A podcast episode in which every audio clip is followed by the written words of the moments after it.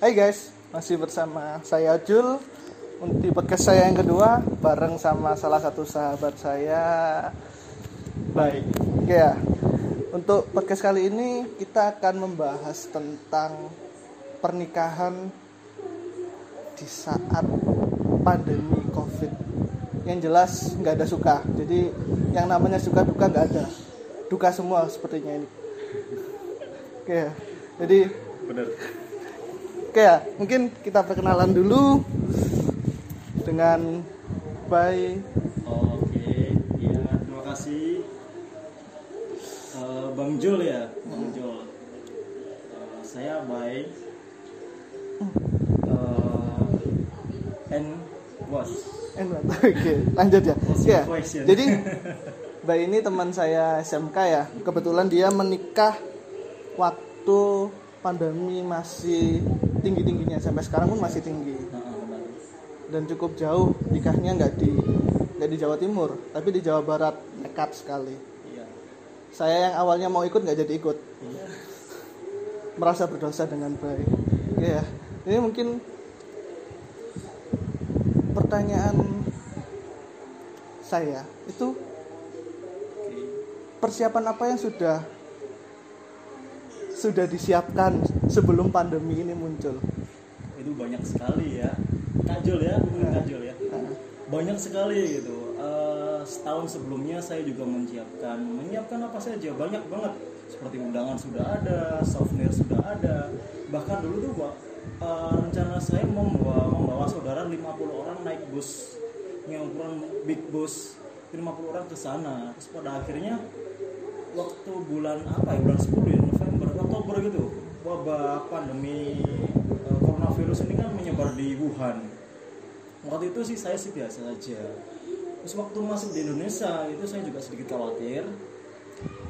Lalu eh, berita berita dari pemerintah apa namanya itu bahwa saya mengurangi aktivitas nggak boleh ada acara kumpul-kumpul di situ saya mulai khawatir karena apa saya sudah membuat undangan sudah jadi. Souvenir sudah jadi. Bahkan tiket kereta yang ke sana sudah jadi saya batalkan. Bis yang saya DP juga saya batalkan. Ya rencananya membawa orang 50 orang. Jadi hanya empat orang saja yang berangkat ke sana. Yaitu saya calon saya ibu saya sama adik saya saja. Lalu eh, banyak sih untuk biaya yang sudah saya keluarkan. Ruginya juga nggak sedikit juga gitu. Jadi kalau dikatakan suka ya suka alhamdulillah acaranya lancar nggak sukanya ya mungkin teman-teman kerabat-kerabat yang dari sini nggak bisa memper, memper apa namanya nggak ada nggak bisa datang ke sana gitu jadi ya itu sedihnya Itu kayak souvenir terus undangan. Apakah uangnya kembali sepenuhnya atau gimana atau cuma atau hangus? Oh, untuk bus masih bisa dinegosiasi. Rencana bus itu 50 orang dengan harga sekian banyak. Pada akhirnya kan sudah saya DP sekitar 2 juta gitu ya. Eh, rencana awal bus perjanjian kalau di cancel itu uang hangus kak. Tapi waktu itu saya bilang gini aja kalau semisal ditukar dengan minibus seperti High Ace, ini saya nyebut merek nggak apa ya? Gak apa-apa, gak apa-apa. High Gak Ace ada itu- masalah, salah merek. akhirnya saya ambil high ice gitu hanya me- menambah sedikit saja gitu lalu untuk catering catering itu eh, malah lebih banyak catering saya sudah ngasih biaya segini ternyata biayanya nambah karena apa waktu itu ada tambahan-tambahan seperti rencana awal saya ke prasmanan di sebuah gedung berhubung acara tidak jadi akhirnya saya memberi makan seluruh desa yang ada di sana hampir seluruh desa ada 400an kepala keluarga lah gitu Tapi berarti nggak di cancel ya? Nggak catering? di-cancel. Cuma ibaratnya dikirim ke rumah-rumah. Iya. Yang saya cancel mungkin undangan souvenir masih ada tapi souvenir nanti insya Allah saya pakai. Saya bakal mengadakan acara di rumah saya yang di Garsik ini.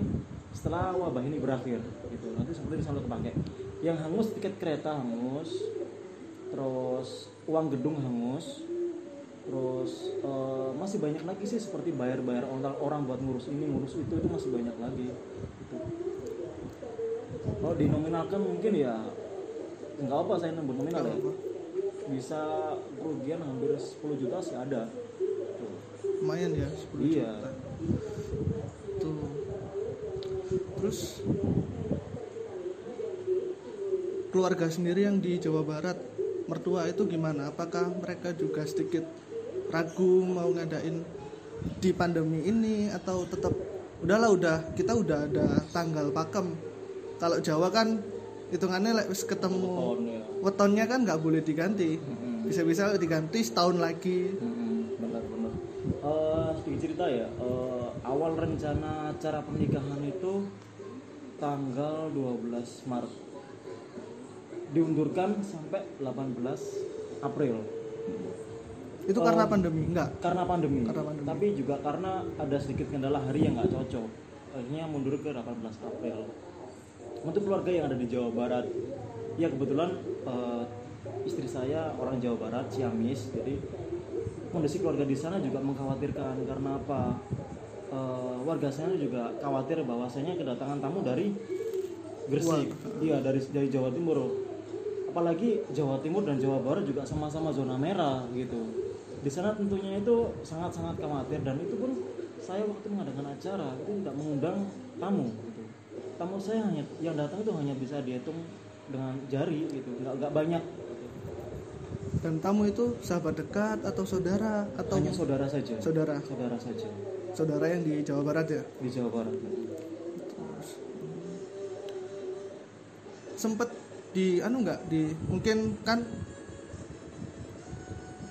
apa baik kan perjalanannya dari Jawa Timur itu kan naik elef otomatis kan pakai naik tol sampai ke Jawa Barat itu ada pemeriksaan nggak dari polisi Hmm, kebetulan gini, saya sebelum berangkat antisipasi, ya insya Allah, insya Allah saya juga alhamdulillah tahu jalur ya.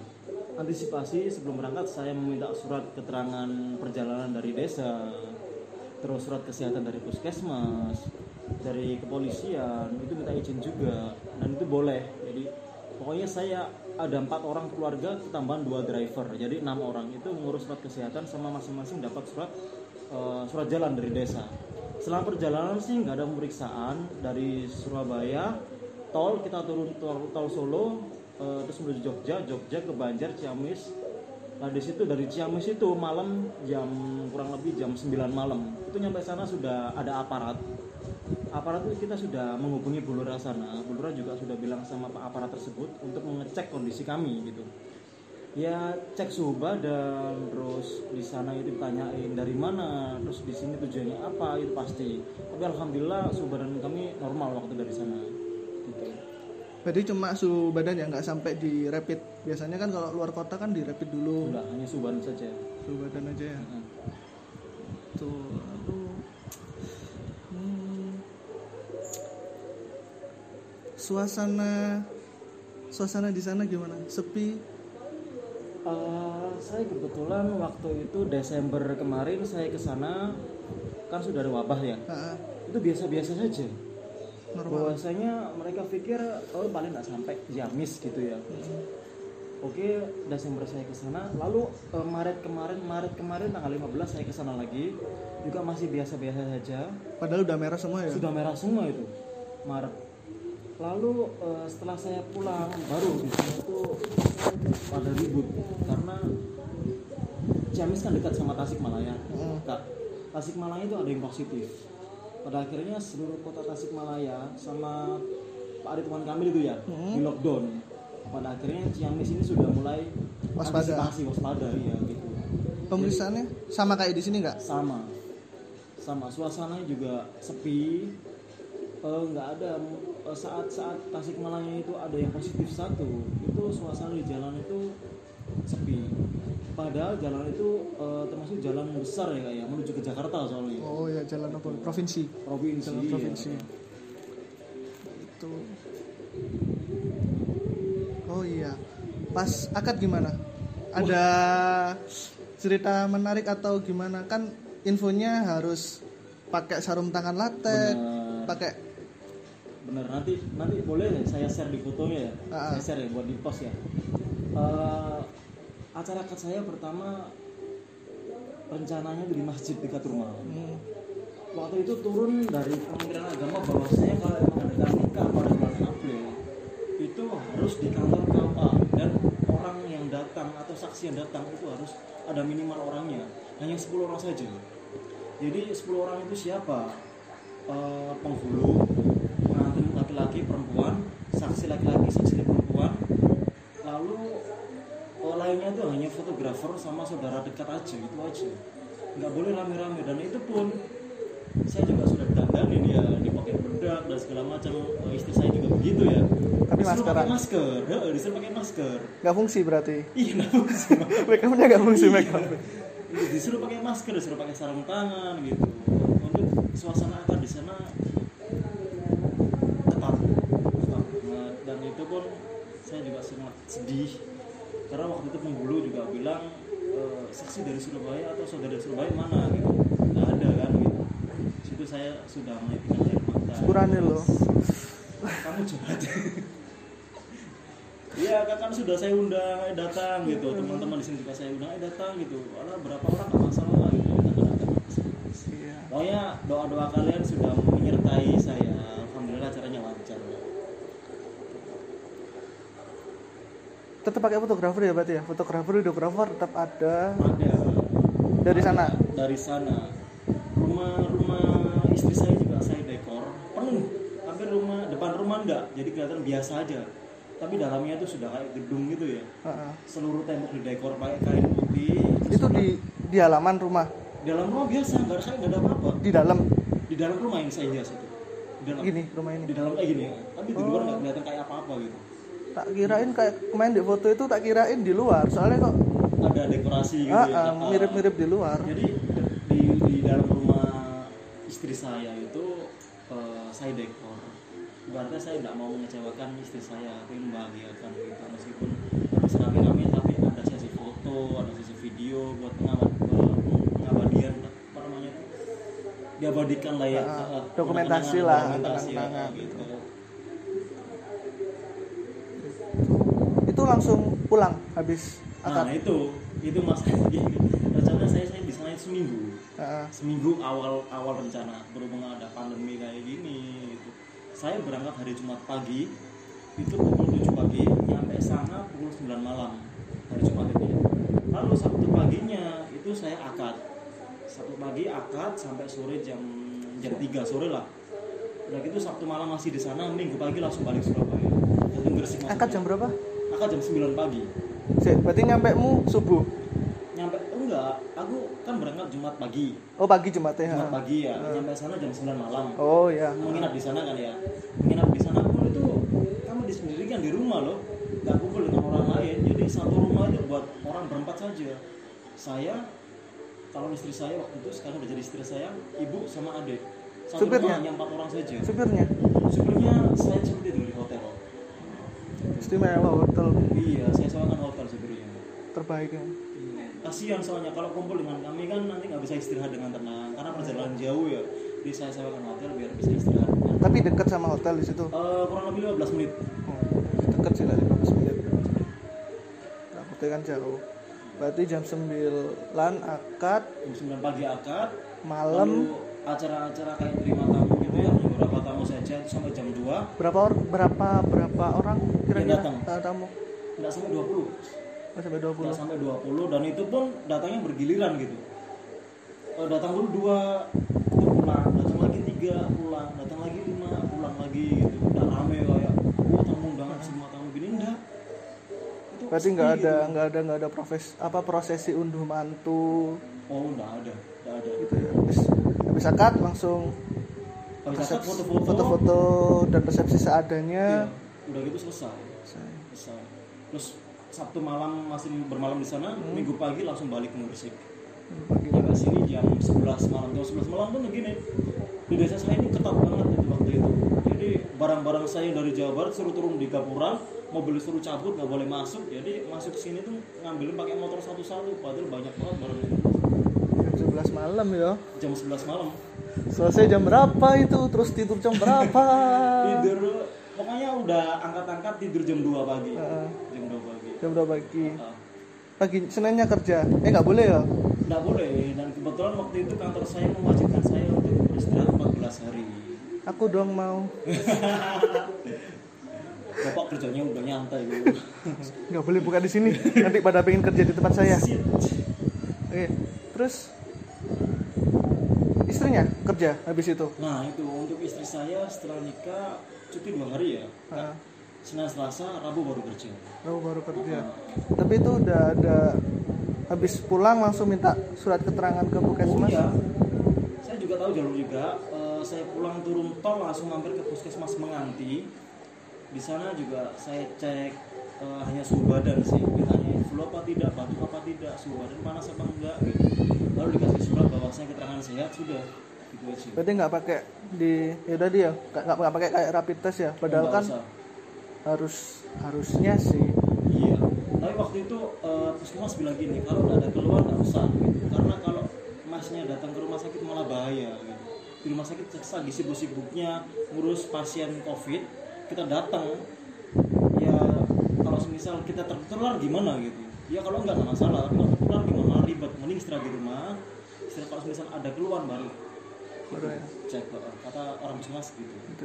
Padahal kemarin kan sempat tanya sama Lilis kan ada orang yang tanpa gejala. Mm-mm. Gak ada OTG ya? batuk, gak ada pilek, gak ada sesak napas, Iya, tapi OTG orang tanpa gejala. tiba-tiba positif. Takutnya kan ya nggak jel, ya nggak apa berharap jelek pulang dari apa berangkat dari Jawa Barat terus ketemu orang luar yang nggak kenal yang punya virus Ya itu. dibawa pulang.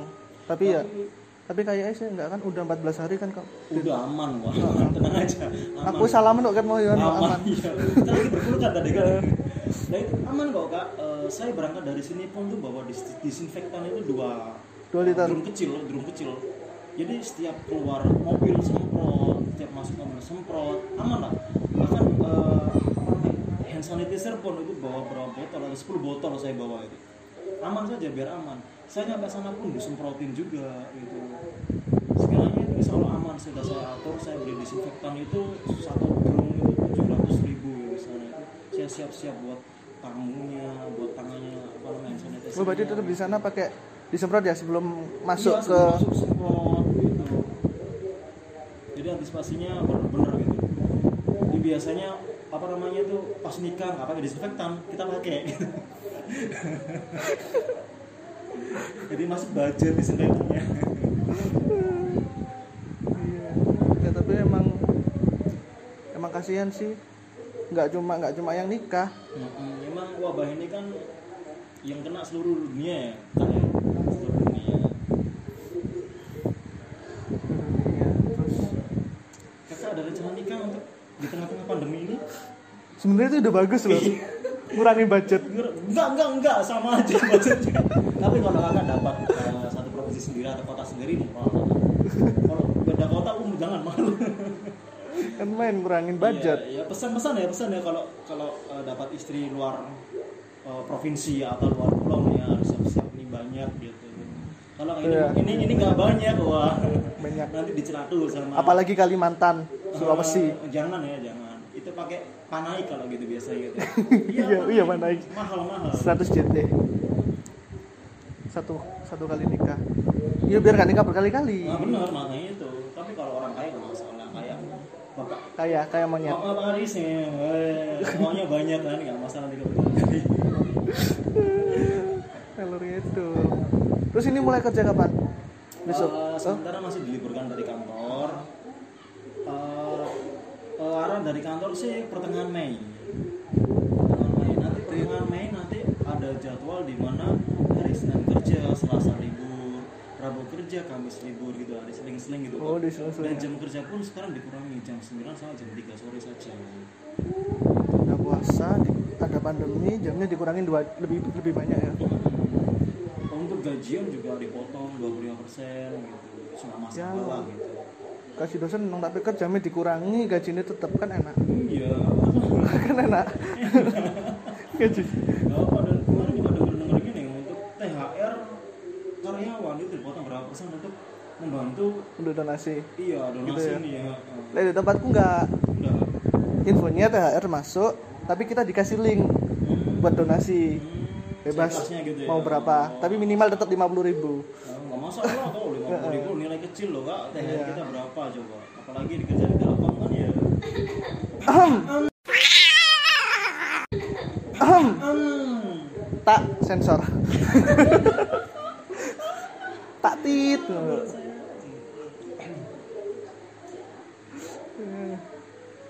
apalagi ya yang perlu ditanyakan lagi masalah ini adalah plus oh di tengah pandemi. iya itu langsung jadi nggak Wah, Buku susah nikahnya. sekali. Jadi gini, oh, waktu itu saya itu ngurus dari bulan Februari ya. Ah. ya. Untung saya ngurus dari Februari, bulan Februari itu kalau misal saya ngurus Maret itu nggak bakal jadi nikah Aprilnya. sih kamu nggak mau ngasih minum tak Singkat. nggak langsung minum itu tuh. Itu ya udah lanjut Kalian berbagi gelas. iya kan so sweet Eh, eh, untuk ngurus surat-suratnya langsung ya, langsung ya. Ah, ah. Untuk ngurus surat-suratnya sih dikatakan susah, ya susah. Gampang ya dulu. gampang gitu. Lagi minum katanya. Masa iya berdua? mejanya jauh taruh bawah Mahal itu. Oh, orang Jawa Oh, ya biasa, biasa, biasa. Orang Jawa nikah sama orang Sunda harus bisa bahasa Sunda meskipun sedikit. Jadi bisa lah bahasa bahasa Sunda sedikit-sedikit ya. Ah, Dia untuk ngurus surat-suratnya itu susah-susah gampang. Eh, susahnya itu waktu itu di pandemi kan banyak kementerian agama ditutup. mm. Nah, harus ngurus ya. Terus surat-surat apa namanya itu kantor-kantor kecamatan ditutup bahwa bahwasanya kita kan butuh tangan. Karena kan kita eh, ngurus surat nikah pindah kan. Jadi Oh iya, gitu sama SA. Ya kalau mau nikah ya, kalau mau nikah ya. kan kalau luar provinsi kan agak susah Iya gak susah, jadi harus ngurus surat andon sama NA nanti bisa browsing di Google lah ya. Ngurus surat andon sama NA itu tengah pandemi agak susah karena butuh tanda tangan banyak dari RT, RW, lurah, eh, apa namanya Pak Mudin ya Pak Mudin gitu. Gitu. Jakarta loh ibu Oh, Hati-hati ya kalau pokoknya itu eh, siap-siap deh. Gitu. Kalau mau nikah mending di luar pandemi saja karena nanti bakalan susah, nanti bakalan susah. susah Iya. Untuk buku nikahnya alhamdulillah jadi dan itu jadinya itu satu bulan satu bulan itu jadi kita ngurus sana sini ngurus surat yang di sini pun ngurus ngurus surat sana pun ngurus gitu makanya saya bolak balik Desember saya ke Jawa Barat Ah, memfikskan tempat dan lain-lain Maret. Maret ke sana lagi Iya, buat makanya pertanyaan kok. Maret? Iya, Maret lagi. Padahal udah kurang udah kurang sebulan. Kan biasanya nggak boleh. Nggak boleh. Kalau namanya itu di apa namanya itu? Pingit. Dipingit benar. Pingit. tapi kemarin nggak dipingit layapan berarti udah udah jadi buku nikah ya? Sudah jadi sudah jadi buku nikahnya. Kebetulan buku nikahnya di sana jadi nggak bisa tunjukin ya. Oh iya nggak apa oh kamu nggak bawa buku nikah nggak boleh keluar oh ada ada fotokopiannya. Fotokopian ada. Siap-siap ya. PSBB nggak boleh boncengan. PSBB, PSBB kalau boncengan harus satu kakak atau nggak gitu suami istri. Bebas kok. Tit eh buku bukunya harus pakai pakai buku apa udah pakai kartu? Oh buku? Kartunya belum kan rencana mau kartu. Ah, masih rencana kan? Ah. Nah, masih rencana nggak tahu program pemerintah bagaimana waktu itu saya dengar-dengar program, program pemerintah itu ada penyuluhan atau pendampingan selama tiga bulan. Tapi waktu saya mengalami ternyata enggak. Iya soalnya pandemi pandemi sibuk. tapi pendampingan itu dilakukan di puskesmas. Itu ada pendampingan psikologi bagaimana cara membangun keluarga yang baik merawat anak yang baik begitu. Jadi besok kalau kalian mau nikah itu ada pendampingan psikologi ya. Harus siap-siap. Harus siap-siap apalagi yang jadi yang bakal jadi ayah gitu aku ya iya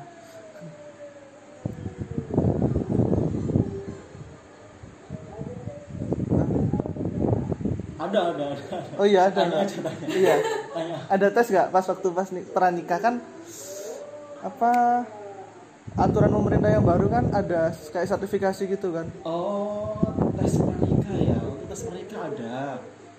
Untuk pihak perempuan itu tes urin sama tes darah.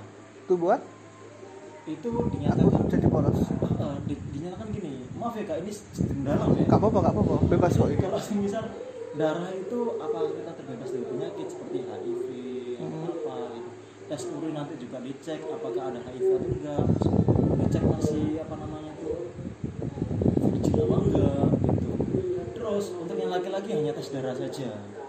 Nah setelah tes darah untuk perempuan tes urin sama tes darah kita datang ke bimbingan psikologi. Bimbingan psikologi nanti kita dampingi. Bimbingan psikologi kurang lebih eh, 30 menit sampai 40 menitan lah itu dibimbing bagaimana cara membangun keluarga yang benar cara menasehati, menasehati istri bagaimana gitu ada kok tesnya Pak. tapi enggak serumit yang dikatakan orang-orang harus gini gini enggak hanya tes darah sama tes urin saja gitu. nggak pakai anu ya kan nggak pakai sertifikasi berarti ya? belum ya Enggak, enggak ada sertifikasi, enggak ada. Itu hanya surat keterangan dari puskesmas saja bahwa sana sudah tes kesehatan dan ini dinyatakan masih sehat.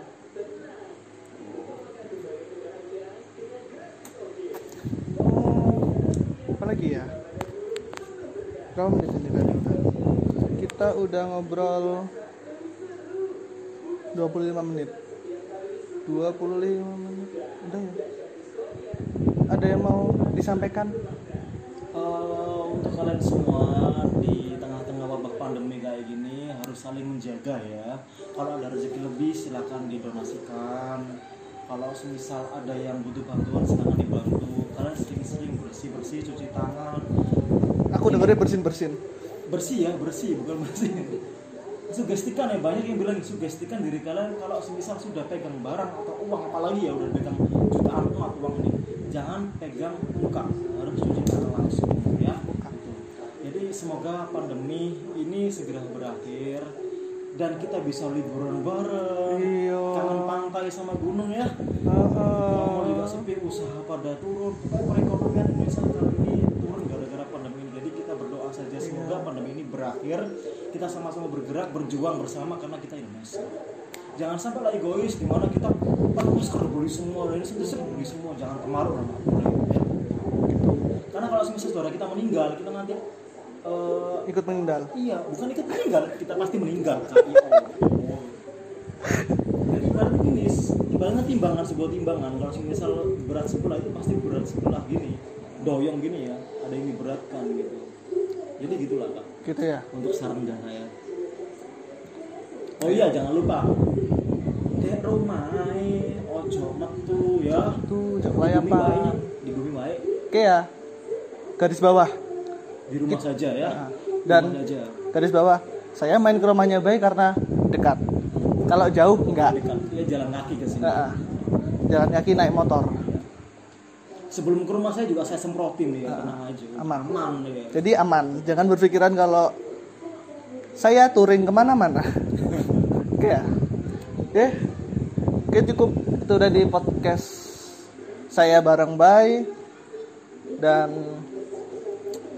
sudah banyak yang disampaikan sama Bay terkait pernikahan di saat pandemi mungkin kalau kalian ada yang mau ditanyakan bisa nanti komen di Instagram komentar atau di YouTube. Insya Allah nanti posting di YouTube. Dan apa lagi tadi ya? Oh iya, jadi tadi jangan banyak-banyak berdoa, jaga kebersihan. Biar saya nggak gabut kayak gini buat video ya. Oke, orang-orang gabut kayak gini oke ya. gitu. Terima kasih. Ada orang Dadah.